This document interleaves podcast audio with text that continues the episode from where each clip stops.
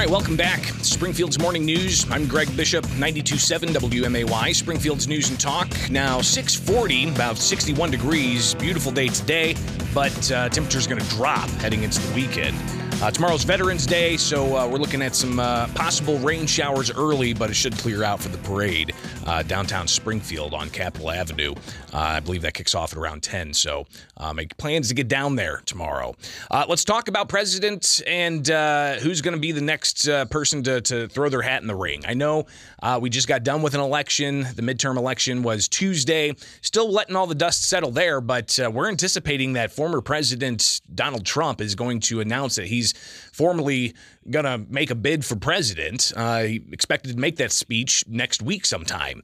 Uh, but there's also now speculation of uh, who else could possibly toss their hat into the ring. You've heard about Ron DeSantis, and if that's possibly going to be uh, somebody from Florida who just had a pretty commanding victory uh, in that state for reelection to governor. But you're also hearing uh, president possibility for Governor J.B. Pritzker. Uh, he just won decidedly here in Illinois a reelection campaign, uh, but could he toss his hat in the ring if now President Joe Biden doesn't seek reelection? Biden has said he intends to run. We just heard him say in a clip uh, last segment about how uh, you know he's going to ultimately make that decision possibly early next year, but uh, that's uh, something that he intends to do.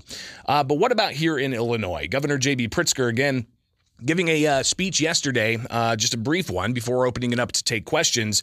Uh, and he was asked this question multiple times. But it was interesting. The governor came out with Lieutenant Governor Juliana Stratton. Pritzker made uh, his comments about the election, and then he uh, opened it up for uh, Lieutenant Governor Juliana Stratton to share her thoughts. on winning another four years as lieutenant governor, so here's how she kind of laid out what what her thoughts are again of another four years. Good morning. I'm Juliana Stratton. I use she, her pronouns. And thank you, Governor Pritzker, for that warm introduction and for your unwavering leadership. We have the choice to stand on the right side of history. And I echo your remarks when I say we will stay true to that path. I'm proud to serve alongside you to show that leadership means putting the people of Illinois first. We recognize we move forward when we all have the tools, resources, and support to take that next step. I'm excited to continue working for and with the people in communities across Illinois that are urban and rural, and all of which makes our state so vibrant. We'll continue the work by continuing to bring sustained investment in communities that were for too long disinvested. We'll push forward by protecting women's rights and committing to gender equity. We'll maintain a vision that includes every Illinoisan of just and equitable opportunities in employment, education, housing, and other areas that impact our lives. As I close, Thank you to all who exercised their right to vote and voted in this election. No matter your vote, we work together to protect democracy. And I look forward to working with you to take the next step during our second term. With that, I'll pass it back to the governor to answer so, some uh, questions. Uh, again, that's uh, Lieutenant Governor Juliana Stratton, who, if the governor was to announce he's going to run for president in 2024 and actually is successful in that bid, uh, then it would be Lieutenant Governor Juliana Stratton who would come in and uh, uh, fill the position. So it would be interesting to see how much more of Lieutenant Governor Juliana Stratton we see in the the next couple of years here. Um, and and and again, we're all pure speculation. The governor's denied this up and down, but he was asked about it multiple times uh, yesterday whether he's going to run for president. Uh, in particular, because uh, he he spent 145 uh, million dollars uh, to get the job he's just got reelected to, just since 2021. I think the total number is like 300 and $20 million in total since uh, he ran in, in 2018. So that's a lot of money. Uh, and uh, Mary Ann Ahern out of uh, Chicago asked uh, a pretty uh, direct question, I think was kind of interesting. We'll hear the question and the governor's response to it and then multiple other uh, responses to different questions from different reporters yesterday uh, during a news conference uh, from Governor J.B. Pritzker in Chicago. And as for that presidential run, how much time do you have to, to think about it before you make that decision?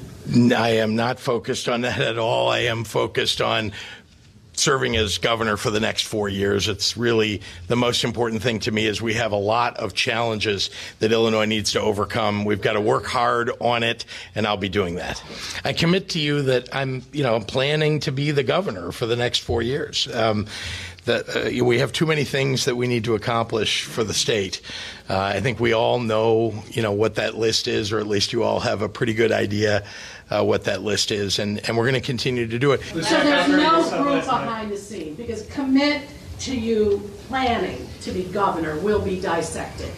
Like the definition. I don't know what. Yeah, I- You know, so no, no, that's nobody behind the scenes of your campaign team that, that. No, there was some story that I think appeared, and you, I think you tweeted it uh, uh, uh, about about about uh, about I guess Reuters uh, put it out, saying there were some number of people on the national level who were talking to staff. That's absolutely untrue. I was not talking. I have not talked to any staff outside of my own staff, um, and so no, there's no, like I said, there's no plan to do anything other than be governor for the next four years. So again, uh, Governor J.B. Pritzker uh, denying any uh, uh, supposition that uh, he's going to seek to get the White House uh, and and run in a Democratic primary for president in 2024 if uh, President Joe Biden uh, doesn't uh, actually run again.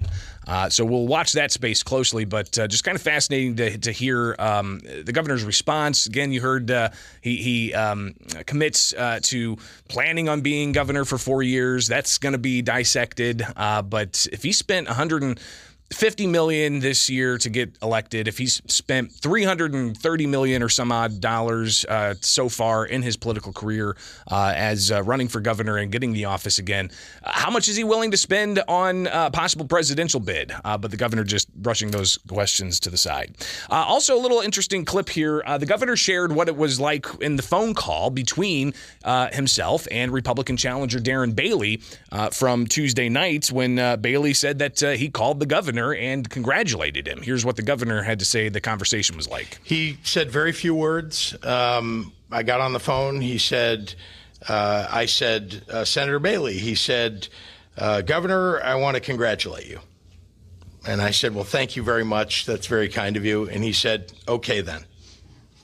That's the entire call. Tell us about your call. So again, uh, Governor J.B. Pritzker there uh, answering a question about um, uh, his his phone call with Darren Bailey, uh, who who conceded, uh, but said, you know, they're, still holding out for a miracle. I don't know what that miracle is going to be, but uh, I guess we'll keep our eyes open. Uh, stay tuned. Much more coming up. The governor uh, asked a series of questions uh, ranging from his uh, uh, his goals in the near and distant future, uh, but also his reaction to bipartisanship and as well as the makeup of the Illinois legislature now continuing with supermajorities when the new General Assembly is seated. All right, back with Springfield's morning news, and let's talk about the makeup of the Illinois state legislature. It's got supermajorities in both chambers already, and it's going to maintain supermajorities in both chambers in the new General Assembly that's going to be seated mid January. Now, we've still got fall veto session to get through, and we'll tackle that early next hour, so stay tuned. Uh, but uh, I did want to just kind of touch on uh, some of the sentiments this far into the process while we still wait for the votes to be certified. Uh, but it, all indication is that uh, you are indeed going to see. Uh, a, uh, a, Democrat supermajority in both the House and Senate. Now, um, Governor J.B. Pritzker uh, talking about bipartisanship. We'll hear him um, talk about some he's not willing to work with.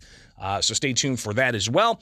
Uh, but uh, State Representative uh, LaShawn Ford, he he shared some thoughts about uh, the outcome of the election and uh, what what he sees voters ultimately voted for whenever they they headed to the polls. And make sure that we take care of some of the toughest problems, and and deal with the crime, to deal with the inflation, and to deal with the um, drug problems that we're experiencing in the in the state it's not enough to win. I think that the people voted for good government and government that's going to be for the people. And again, uh, LaShawn Ford from Chicago saying that uh, voters voted for people who that will step up and represent them. Uh, and he also talked about uh, working with the uh, Republicans, and Republicans, uh, he hopes, have learned a lesson uh, by being a super minority.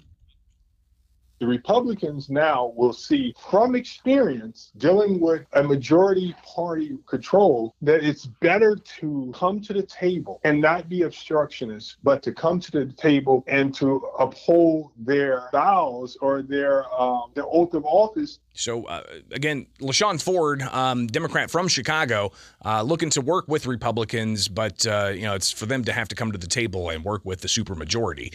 Uh, but uh, the Senate President Don Harmon saying that uh, the people have spoken. It's time to get to work. you've got House Majority. Um, with Democrats and uh, House Speaker Emanuel Chris Welch. Uh, also looking forward to uh, an agenda of, of helping people, they say, uh, and they're willing to work with Republicans. Uh, but even Governor J.B. Pritzker saying that he's willing to work with the Republicans as well in the new General Assembly with the legislature. And here's what he had to say, though. He's, he's not willing to necessarily tolerate, and that's an extreme wing of the Republican Party, he says. the Republican Party has gone so far off the rails now now that uh, they don't represent the majority of people in the state of Illinois. In fact, they become a super minority party representing a super minority of people in Illinois, even though they control that the super minority of, of uh, Republicans control the Republican Party. Um, so I implore them to change. Uh, I also have always reached out, literally from before I was elected the first time, uh, to the Republicans in the General Assembly to work with them, and we've gotten a lot done. So again, Governor J.B. Pritzker saying that uh, he's willing to work with Republicans, and they have gotten uh, various bipartisan bills passed, including the doubling of the state's gas tax, uh, increasing uh, you know uh, various other fees for drivers, and that was all to pay for a capital construction bill, expanding gambling, part of that as well. Uh, that was a massive bill in 2019. but you also had um, the various other things early on in Pritzker's administration, uh, a, a budget that had some bipartisan input first time. But then what happened was you had uh, Republicans critical of the governor's unilateral approach to COVID 19 and how he issued orders and edicts and mandates and, and limited economic activity and had schools uh, suspend in person education for months. Uh, so this was obviously uh, a pretty contentious past three years, uh, which seems to have really even further polarized things. Uh, so the regardless the, the makeup of the General Assembly, this the Republican Senate uh, caucus did have at least one gain. Uh, again, the dust is yet to settle, but Dan McConchie, he's the Senate Republican leader. He said that. Um, he's he's looking for more support, but that wasn't possible because of what he called a rigged system of gerrymandered maps. And uh, this has all led also to um, not really that great of a night for House Republicans. Jim Durkin, House Minority Leader, announced he's not going to seek another leadership position. Uh, so this is all, uh, of course, developing as we rapidly approach a new General Assembly uh, that'll be seated in mid January. But before that, We've got fall veto session and what's considered lame duck session in early January for the current General Assembly. What are they going to tackle when they come back as early as next week? Well, we'll delve into that as well. It is Springfield's Morning News. I'm Greg Bishop on 92.7 WMAY.